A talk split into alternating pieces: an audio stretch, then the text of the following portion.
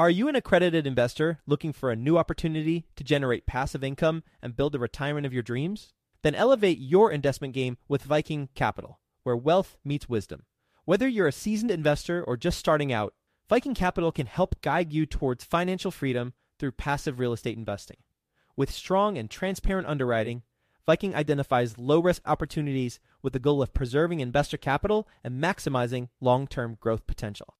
And their accessible and responsive investor relations team will help you understand how each investment will impact your unique financial goals. With $800 million in assets acquired, more than 230 million in equity raised, and more than 5,000 units under management, Viking Capital is your path to early retirement. To learn about Viking Capital's latest investment opportunity, which is available for you right now, visit go.vikingcapllc.com forward slash best. That's go.vikingcapllc.com forward slash best to get started today. Did you know that within a decade, women will hold $30 trillion in investable assets? Yet somehow only 19% of women reported feeling confident in selecting investments that align with their long term goals. Our friends at Invest Her are out to change that. Invest HerCon is the number one premier conference for women in real estate, and it's happening June 2nd through the 4th in Austin, Texas. Invest HerCon is not just another real estate conference. It's a transformational experience focused on real estate investing, business strategies, and self care tactics, all designed to help women take control of their financial futures. Gain the knowledge and skills you need to grow your portfolio and build a sustainable business, all while connecting with over 500 women who are playing at the same level. To learn more and to get your tickets, visit investhercon.com today and use the code 100BESTEVER to get $100 off your ticket. That's investher, H E R, con.com, promo code 100BESTEVER to get $100 off your ticket. Quick disclaimer the views and opinions expressed in this podcast are provided for informational purposes only and should not be construed as an offer to buy or sell any securities or to make or consider any investment or course of action. For more information, go to bestevershow.com. You're going to underwrite a lot of deals. You're going to find the deals that really work and you have to pursue those aggressively. And you're going to lose a lot of those deals. So just persevering and, and making sure that uh, sticking to your guns and making sure you're underwriting conservatively, you're going to win the right deal. You just have to persevere and make sure you get through that. Welcome to the Best Ever Show, the world's longest running daily commercial real estate podcast. Our hosts interview commercial real estate experts every day to get you the best advice ever with none of the fluffy stuff. Hello, best ever listeners. Welcome to the best real estate investing advice ever show. I'm Ash Patel and I'm with today's guest, Bikram Sandhu. Bikram is joining us from Scottsdale, Arizona. He is the CFO, COO, and co-founder of Rise 48 Equity, a multifamily syndication company. Bikram is a GP and LP on almost 5,000 units across 26 properties. Bikram, thank you for joining us today. And how are you? Hey, Ash. Yeah, I'm doing well. Thanks. Happy to be here. It's our pleasure to have you. Bikram, before we get started, can you give the best ever listeners a little bit more about your background and what you're focused on now? Yeah, of course. So, my background, Ash, I'm a CPA. I started my career as an auditor working at PwC, which is one of the big four accounting consulting firms, audited Fortune 100 companies, and helped take a, a, company public here and there. So after about four years of doing that, I moved into management consulting. So helping other companies go public, issue debt, place equity, buy other companies, sell to subsidiaries, really kind of cut my teeth on pro formas and figuring out how businesses are evaluated. And then uh, around 2018, started looking into real estate and, and multifamily in general and wanted to kind of move into doing something myself when it comes to like acquiring businesses and selling businesses. So caught the real estate bug at that time, read some books and started pursuing the whole real estate dream. And you were getting burned out probably, right? A little bit, com- yeah. yeah. Man, those companies turn and burn people and that's right. Uh, yeah. If you can stand the heat for so many years, you can mm-hmm. get rewarded way down the road. Good right. for you. Okay. So yeah. you, you realize you're just working a lot and you're probably learning a lot, but you're making other people a lot of money. That's correct. Yeah. yeah. that was a big thing. Yeah. yeah. yeah. So you decided real estate looks appealing. What was your first step? At the very beginning, I didn't know anything about real estate. I had a condo of my own. My mom had her own house, and she was actually just moving to a new house and she was going to rent out her current home. So just almost like forced into being a landlord. And she just had the worst experience. She lives in Fresno, California, not very landlord friendly. So every time, you know, a tenant would move out, they would essentially just destroy the house pretty much. So all her profits for the year just went away at the end of the year. So I never wanted to get into single family rentals. I thought that's too much risk with just one asset, especially when that asset costs more than a million dollars built in the 70s and you're essentially giving it to a tenant and hoping to God nothing bad happens. So I started doing some analysis here and there read some books, Multifamily Millions, Rich Dad Poor Dad, you know, the basics, and started putting together essentially a, a, our forecast for my wife and I. Like, okay, well, if you want to get into real estate, how do we do it? And where do we want to scale up to? So we established goals, we established timelines for ourselves, and ultimately we met Zach Haptonstall and Robert Shefchik, who are the co founders of Rise 40 Equity alongside myself. And just kind of went to town, quit our day jobs. I was doing multifamily alongside just being a W 2 worker at another firm for a while. But then in April of 2021, decided we're young. If we need to make mistakes, we can make them now. And then uh, just went full time into real estate and just started working full time into buying deals. Bikram, explain to me what it means when you said I was doing multifamily as a W 2. Yeah. So when I was at my management consulting firm, during the day, I was doing work for my company that was helping other companies go public or, or buy other companies or sell divisions.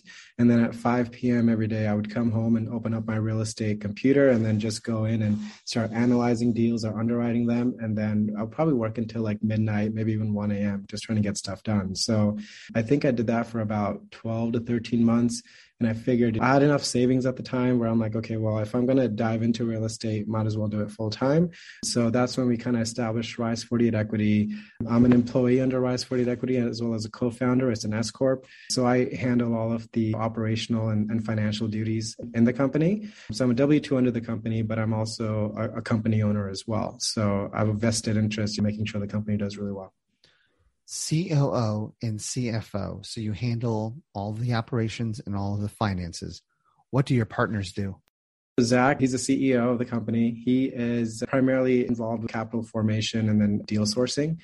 So he has built a good rapport with all of the major brokers in the Phoenix MSA. So whenever we have a deal that either comes to market or is going to get traded off market, I can pretty much guarantee you we're going to be one of the first groups to see it and we essentially get a leg up against other buyers because Zach constantly stays in front of these brokers. So Zach is focused on deal sourcing and on the capital formation side.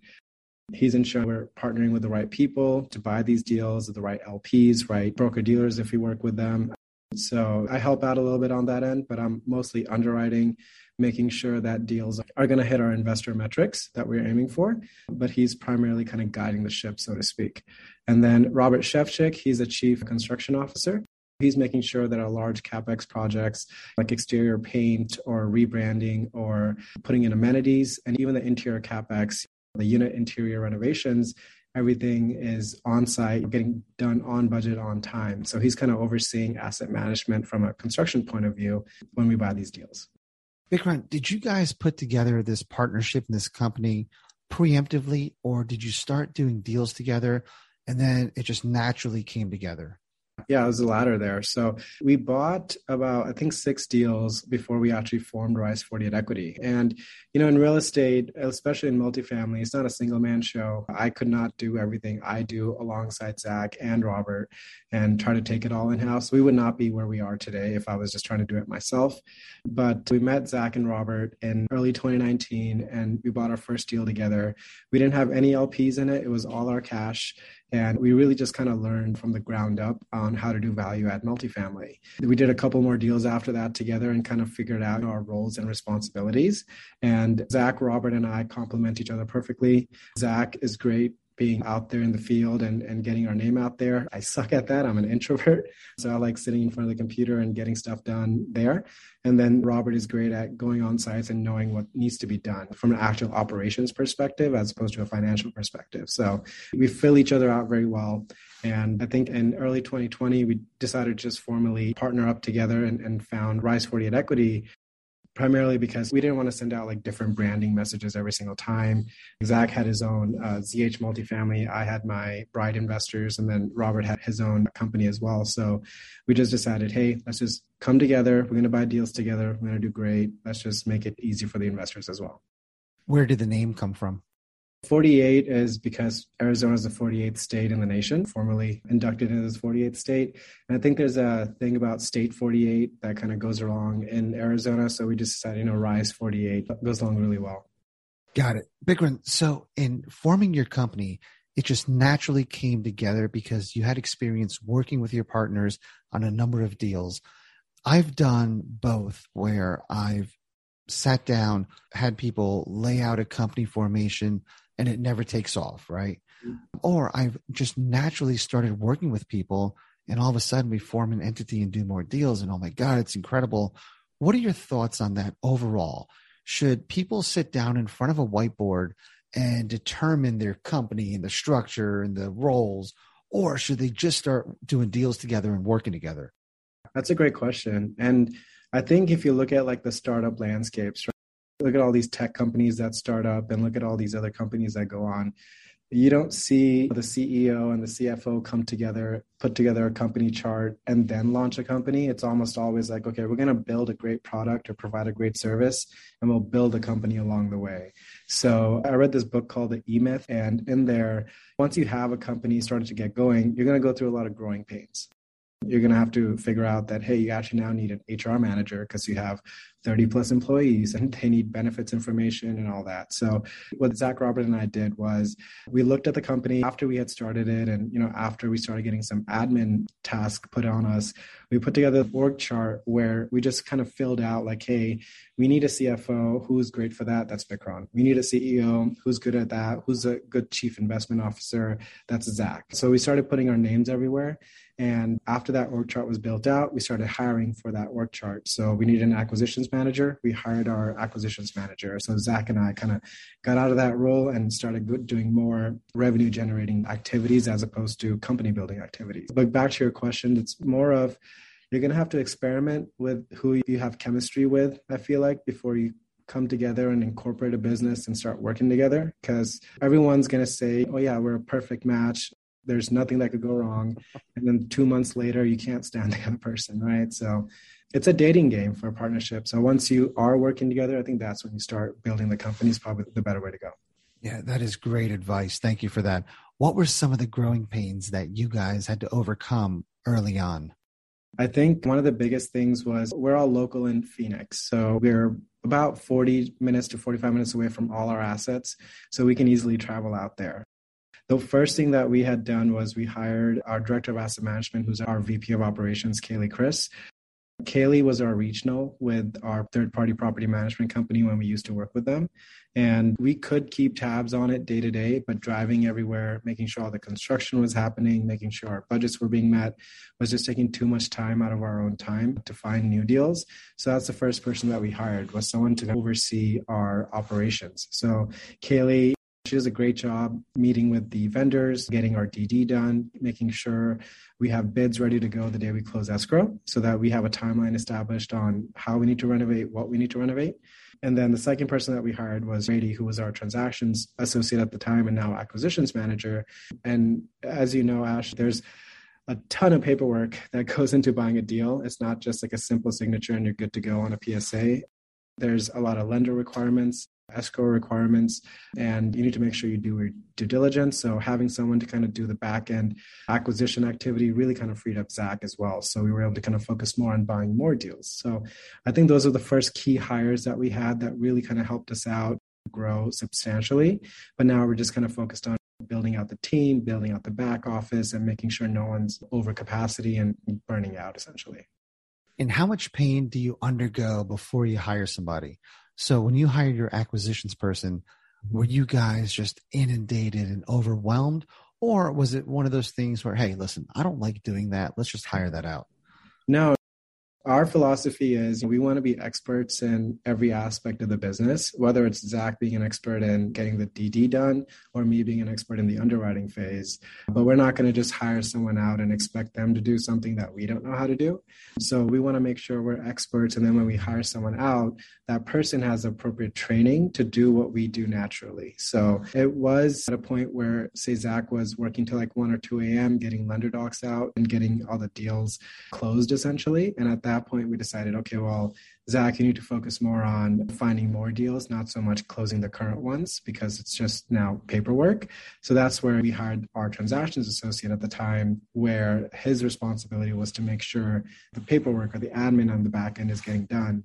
But it wasn't so much Zach doesn't want to do it and we're just going to hire somebody. It's more of, okay, Zach knows how to do it. He's an expert in it. He's trained the person, and now he can comfortably trust the transaction associate to do his job and, and focus more on other activities. That's a great philosophy.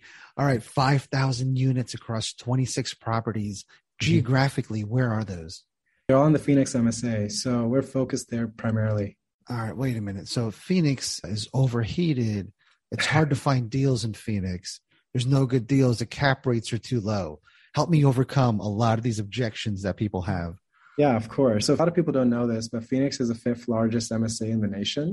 And there's over 4 million people in here. There's over 400,000 multifamily units in the Phoenix MSA. As you mentioned, we've acquired about 5,000 units in total. So we're barely over 1% there in, in terms of total absorption on Rise 48 equity side. It is definitely very competitive. I'll tell you that as well.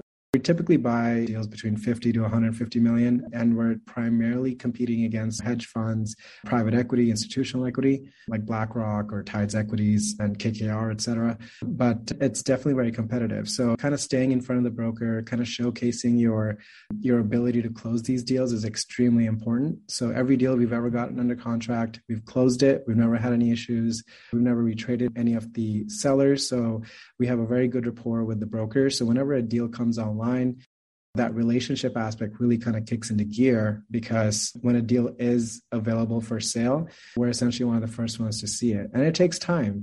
I think the first deal that we syndicated, I had underwritten about 70 deals before that first one actually came across. And a lot of the deals are just going to be like way off. You're never going to get close to the purchase price. And someone's going to buy it for that purchase price. You're going to look at yourself and like, wait, am I doing something wrong? so whenever those key moments come up where we can get to a reasonable purchase price and we can deploy the equity for it, we pursue it hard. So we'll go hard day one for earnest money that we need to put up. We'll make sure we do our due diligence on the front end. So we'll contact our trusted vendors for HVACs, the exterior plumbing, the refinishing, just kind of get our budget in order before we actually go on site. So when we go on site, it's more of just a truing up of our budget for contingencies. It's not so much we go into a deal and, then figure out, oh no, we didn't budget for this. What happened? So it takes a lot of due diligence on the front end and takes a lot of relationship building to make sure you can take a deal down. We'll get back to the show, but first, some sponsors I'm confident you'll find value in learning more about. When it comes to scaling your real estate business, is lack of capital holding you back? Raising private capital on demand can be a major challenge, but you can get the knowledge and tools you need to succeed when you attend Dana Cornell's four week Raise Capital Masterclass Live. After starting out with no capital or relationships, Dana has raised over $1 billion twice in the past 20 years and he has made it his mission to share the best of what he's learned with business owners and investors like you. You can learn more at danacornell.com forward slash best ever. Dana's Raise Capital Masterclass Live allows you to immediately unlock and raise capital on demand, drastically increasing your business's growth if you're ready to take your business to the next level, go to danacornell.com forward slash best ever to enroll today. I'd like to introduce you to my good friends over at passiveinvesting.com, a private equity real estate firm based out of the Carolinas. Passiveinvesting.com makes it easy for you to start investing in real estate. They focus on acquiring institutional quality apartments and self-storage facilities with private accredited investor funds. They also have a real estate debt fund that offers hard money loans to local fix and flippers across the US, which currently has a 0% default rate. With a portfolio of over 700 million in assets and controlling over 250 million in equity, they know how to secure the best deals and how to avoid the red flags. If you are interested in learning more, please reach out directly to passiveinvesting.com and request the free passive investor guide that outlines the seven red flags for passive apartment and self-storage investing. Visit passiveinvesting.com forward slash red flags to download that PDF now. That's passiveinvesting.com forward slash red flags. Bikram, competing against institutions, are they just more difficult to deal with as a seller? And I love what you said. You've never retraded a deal, which best ever listeners just basically means you never went in at one price and try to get it lower later. And mm-hmm. you've never not closed on a deal that you had under contract. Right. Two amazing attributes that I think very few people can hold. So, is that what gives you the edge against these big institutions that have unlimited capital? Yeah, definitely. I think our track record really speaks for us when we go in an offer because you have to understand these institutional capital they're going to write a check for 40 50 million dollars and buy a deal. There's just one check and no one has to worry about anything else. The problem is there's a lot of processes in place that they have to go through to write that check. It's not so simple as one person touring the deal and that person's a decision maker. So the edge that we have is we're syndicating everything. So our investors are investing with us and we're going out and deploying that capital but with that comes a control that we have. So Zach, Robert, and I are essentially the people that need to sign off on the deal.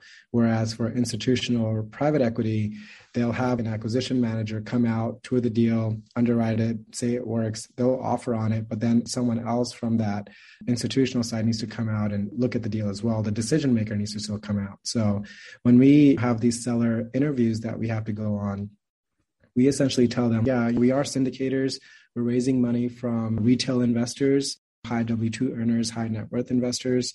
We do not have private equity, which kind of goes against us because they want someone who has 100% surety of close, not so much, okay, well, you to go raise your money. Are you going to close or not? But uh, it really helps us out the track record. But then the thing that really kind of sells them is, hey, we underwrote the deal. We are the decision makers and we're going to move forward. And we've never not closed a deal. So you don't have to worry about some New York hedge fund guy coming out and looking at the deal after they get under contract. We're going to go hard day one with our earnest money. So you know we're going to close and that really kind of sells our company to the sellers. What kind of information do you have access to before you put your earnest money down? That's a great question. So, from a deal perspective, we're looking at all the financials that the brokers are providing. We do a rental comp study for all the deals as well. So, our asset management team, they essentially go out there, we'll send them like, hey, we're looking at this deal. What type of pro forma rents do you think we can get? So they'll run a CoStar report and a RealPage report for all the comparable properties in that area. And we're primarily looking at properties that have renovated units because that's really where our business plan kind of aims at. So they'll put together a rental comp study, kind of determine what the pro forma rents are. We'll secret shop these comps, like we're visiting them. We're looking at what type of amenities they have, what type of other kind of income that they might charge, like washer dryer charge or pet fees, etc. And we'll build that all into our model. So we know going in from a financial perspective, these are the rents we can achieve. And this is the total cost it's going to take us to upgrade the interiors and renovate the asset. And then from a contingency perspective, we talk to our vendors. We say, hey, we're buying this deal. It was built in the 80s. The broker told us around 40% of the HVACs are replaced, 60% have not. In your estimate, how much do you think it's going to cost to essentially, over the next five years, replace these HVACs and get us in a good place? And they'll give us bids just kind of like a verbal bid and then we'll underwrite that in into our deal so that we know going in if our capex budget is say five million dollars for a deal after dd it will range between four and a half to five and a half. So we're never going into a deal with a capex budget of say two million and then coming out at 10 million. We have it very well down because we'll lose it essentially if we can't perform. So you have access to a tremendous amount of information before your offers put in and your earnest monies hard. Right are there any kickouts where you can get your earnest money back yeah, there are. There's standard language. If the phase one comes back not clean or there's some sort of a zoning issue, where a title can't put an exception around it. We'll get our earnest money back for those reasons. But when it comes to due diligence, we have to make sure that we're comfortable going in. We can't kick out if, like, say, the chiller is going to go down. We have to make sure we ask our questions on the front end instead of waiting until DD comes back before we do that. Interesting. So I am a non-residential commercial investor. And in our world, we just make offers and then we get access to a lot of the information. Yeah. And all the due diligence is in the back end. There's never, ever hard earnest money on day one. Right. It's usually 45, 60 days out. So thank you for explaining that to me. And now I understand Yeah, that you have a tremendous amount of information to make an educated offer. Right now, there's a lot of institutions buying. When you're buying 50, 100 million dollar apartment buildings, are you buying from individuals or institutions right now? That's a great question as well. So it's it's kind of a mix, right? So when uh, we buy from an institutional capital or institutional companies like TruAmerica or Benedict Canyon Equities, we have to really sell ourselves because we're not institutional and they need to get comfortable with us. We do buy from individuals who bought the assets back in 2000, 2005. They're not really aware of where the market's at, so we don't have to sell as hard to them. But we're buying from a mix of institutional, private equity, mom and pop, and then you're also buying from syndicators as well, who are essentially doing what we're doing. Then we can make the deal work better under our model versus them. Is it hard to get a good price from an institutional seller? Sometimes it is, yes. You almost have to make sure you're offering the right price. And we have our underwriting model that I've developed internally, looking at other models and kind of back testing it. And uh, I don't deviate from that model very significantly. If we need to push up the purchase price a little bit here and there, there's some wiggle room that levers I can pull to make it move. But if you're asking for like a 10% or a 20% increase in purchase price, that's not going to happen. So we've lost, I would say like 90, 95% of the deals we pursue.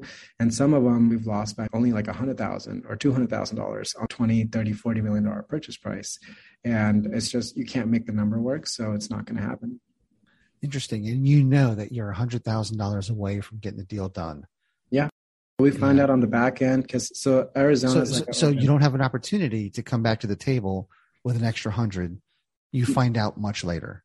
Yeah. Got So it, sometimes the, the broker would tell us that, hey, they're going to sell it for the X amount. Arizona open disclosure state. So when the deals do close, we know exactly what it sold for. So we can compare it to our underwriting and where we got to essentially. So we'll find out one way or another.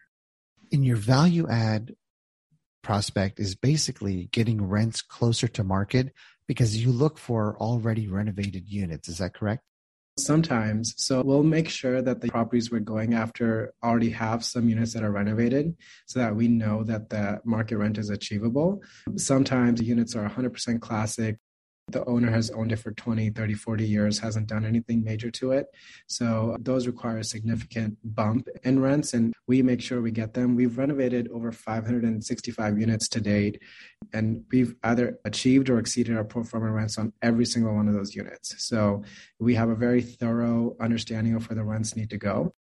So they're either already being achieved, but we essentially have to do the renovations or continue renovations at the site to get the market rents. Got it. And I want to ask you a question, but I want any best ever listener out there that's driving to kind of brace yourself for this. But Bikram, what kind of cap rates are you buying right now? if you asked me about six months ago, it was around two and a half to three cap.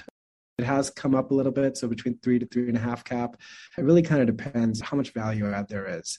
From a stabilized perspective, I can tell you that in year one, we'll get to around five and a half to six cap after we essentially implement a better operational strategy. But going in caps are a little tough. Two and a half percent cap Yeah. rate. Your loan is at three, three and a half, I'm assuming. yeah.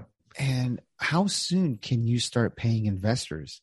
That's a great question. So in our underwriting, we don't leverage the deals up to 80% LTC. We'll pare back the leverage because we know we're in a negative leverage there. Our deals are primarily between 60 to 70% leverage, more closer to 60 sometimes. And we'll raise up some reserves on the front end as well. So when we start going out to investors, we'll tell them on the front end, we want to make sure that the asset is onboarded correctly. We haven't identified any operational issues that'll need some reserves. But if we don't need anything, will start paying out investors within 90 days of takeover. And most of that distribution sometimes made up of operational reserves that we're letting go of because we don't need it, but we want to make sure the property is cash flow positive. There's no major issues before we start doing that. So we don't, never had those issues. Yeah. And what are the typical returns to your investors? We tell every investor we underwrite on a five year horizon. You should not have an expectation that we're going to sell within the next 12 to 18 months. And in that five year horizon, we want to try to get you at least to a 2x equity multiple. You'll have lower cash flow because these are value add deals. So the first couple years, you'll have maybe three and a half to four and a half percent cash flow on average. But as we stabilize the asset, that cash flow increases. And overall, we want to get out of the deal as fast as possible. So, of the 34 assets that we've acquired, we've sold 10 of those assets, and all of them have exceeded our expectations. From an investor level, I think our average hold period is about 18 months. And uh, we've essentially doubled or more all the investor capital at that point uh, in those 18 months. But we tell investors past performance is not indicative of future performance. So, temper expectations, five year holds. And then do you have an issue where investors are saying, hey, look, I'm getting a seven, eight percent pref over there.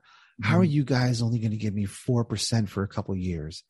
We have investors who ask that question, and it depends on which market you're in, right? So if you're in the Midwest where you don't have as much explosive growth as you might have in Phoenix, which I think last year was the fifth largest MSA in terms of growth. I think had more than 80,000 people move here. I think that was the fourth largest or fastest growing city. In those Midwest markets, you're going to have higher cash flow because there's not a huge bump on the back end when you sell the deal. In Phoenix, it's more of a value add strategy because when you do add value, your taxes are not increasing or staying in line with the increase on your revenue side. So when we sell, we can actually get a bigger pop when we sell the deal. So our operational expense ratio is closer to 35, 40%. And then in three years down the road, it might be closer to 30% because our revenue is just significantly outpacing our expenses. Whereas in the Midwest, you'll have taxes that get revalued. So your income goes up by 20%, your taxes might go up by 20%. So it keeps that OPEX ratio around the same level. So you can't get that huge growth on the back end when you sell the deal. All right. Bikram, I'm going to play devil's advocate here for a second. Yep. Now, Phoenix, I forgot how many thousands of people move there every day, how many new jobs there is, and everything's in its favor. What happens if that spigot turns off? Have you done any modeling to where if rents don't go up anymore, interest yeah. rates climb significantly, there's significant job losses? What does that do when you're on razor thin margins initially? That's a great question. Start on the rental growth. So, Phoenix in the past decade has grown about 5 to 6% per year in rental growth. That's annual 6% growth in rental income, or the market rents, I should say. And that's from RealPage. That's data that we pulled and analyzed. And then over the past couple years, uh, rents have gone up by around 20 to 26% for both years, essentially. So on a T12 basis, we've seen significant rental growth.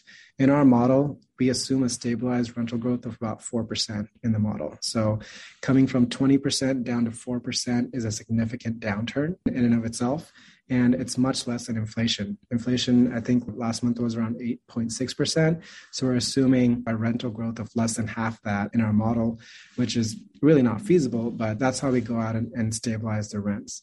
Interest rate side, there's a lot of talk about rates going up, and we've seen it go up significantly we're typically modeling in about 100 to 150 basis point increase mm-hmm. in interest rates in the first couple of years of us holding the deal.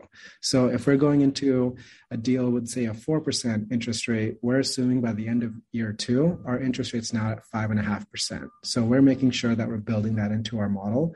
And then we also buy interest rate caps. So if it does go above what we expect, we have that back end protection and we pay significantly for some of these caps. So we make sure we build in that surety on the back end. And let's say there are job losses tomorrow, there's population increases are declining. Well, you need to understand like the Phoenix landscape as well, right? So Phoenix is there's more than 80 to 100,000 people moving here every single year for the past five years. This is the first year where they're building a lot of units and they're building around 33,000 units this year. And you can imagine with all these households moving here that there's just not enough supply to go around to kind of absorb all these new people moving out here. With the house pricing going where it's going, it's just getting harder and harder to buy a house. So we're becoming essentially a renter nation in this country with just not enough supply. I think we're very well insulated against a significant downturn. I don't see rents declining over time. You might have places where you have to do concessions in rougher areas just to get tenants to move in. But uh, I think rental growth is going to slow down. It has to. You can't have a 20% increase every year. You're going to run to an affordability crisis.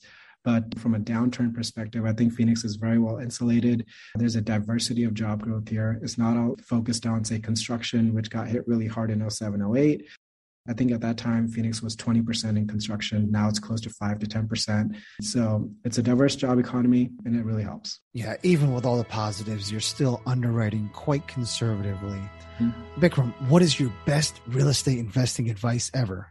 I would say perseverance is key. We don't live in the 80s anymore where we can just offer on a deal and it's a 10 cap and you're going to buy it and it's going to be great, no issues you're going to underwrite a lot of deals. You're going to find the deals that really work and you have to pursue those aggressively.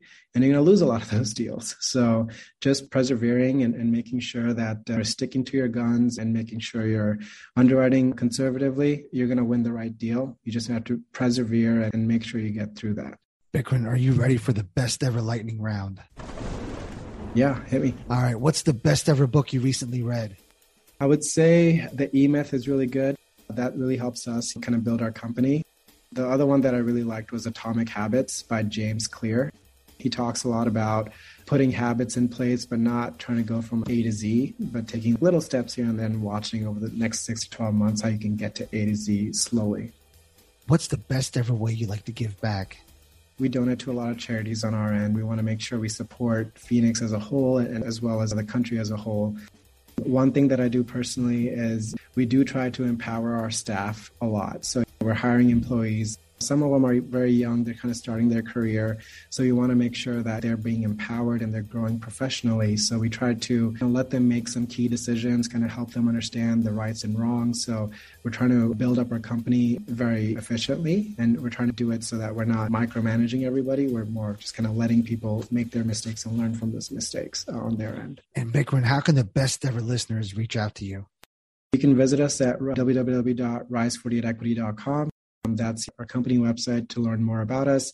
My email is bikram at rise48equity.com. So feel free to reach out, set up a call. Happy to talk about our journey and how you can partner with us. Bikram, I got to thank you for sharing your time with us today, telling us about your journey from going from a CPA, working for Price Waterhouse, probably working hundreds of hours, yep. and finding real estate, growing an incredible company, and giving us a lot of insights into the institutional quality multifamily assets.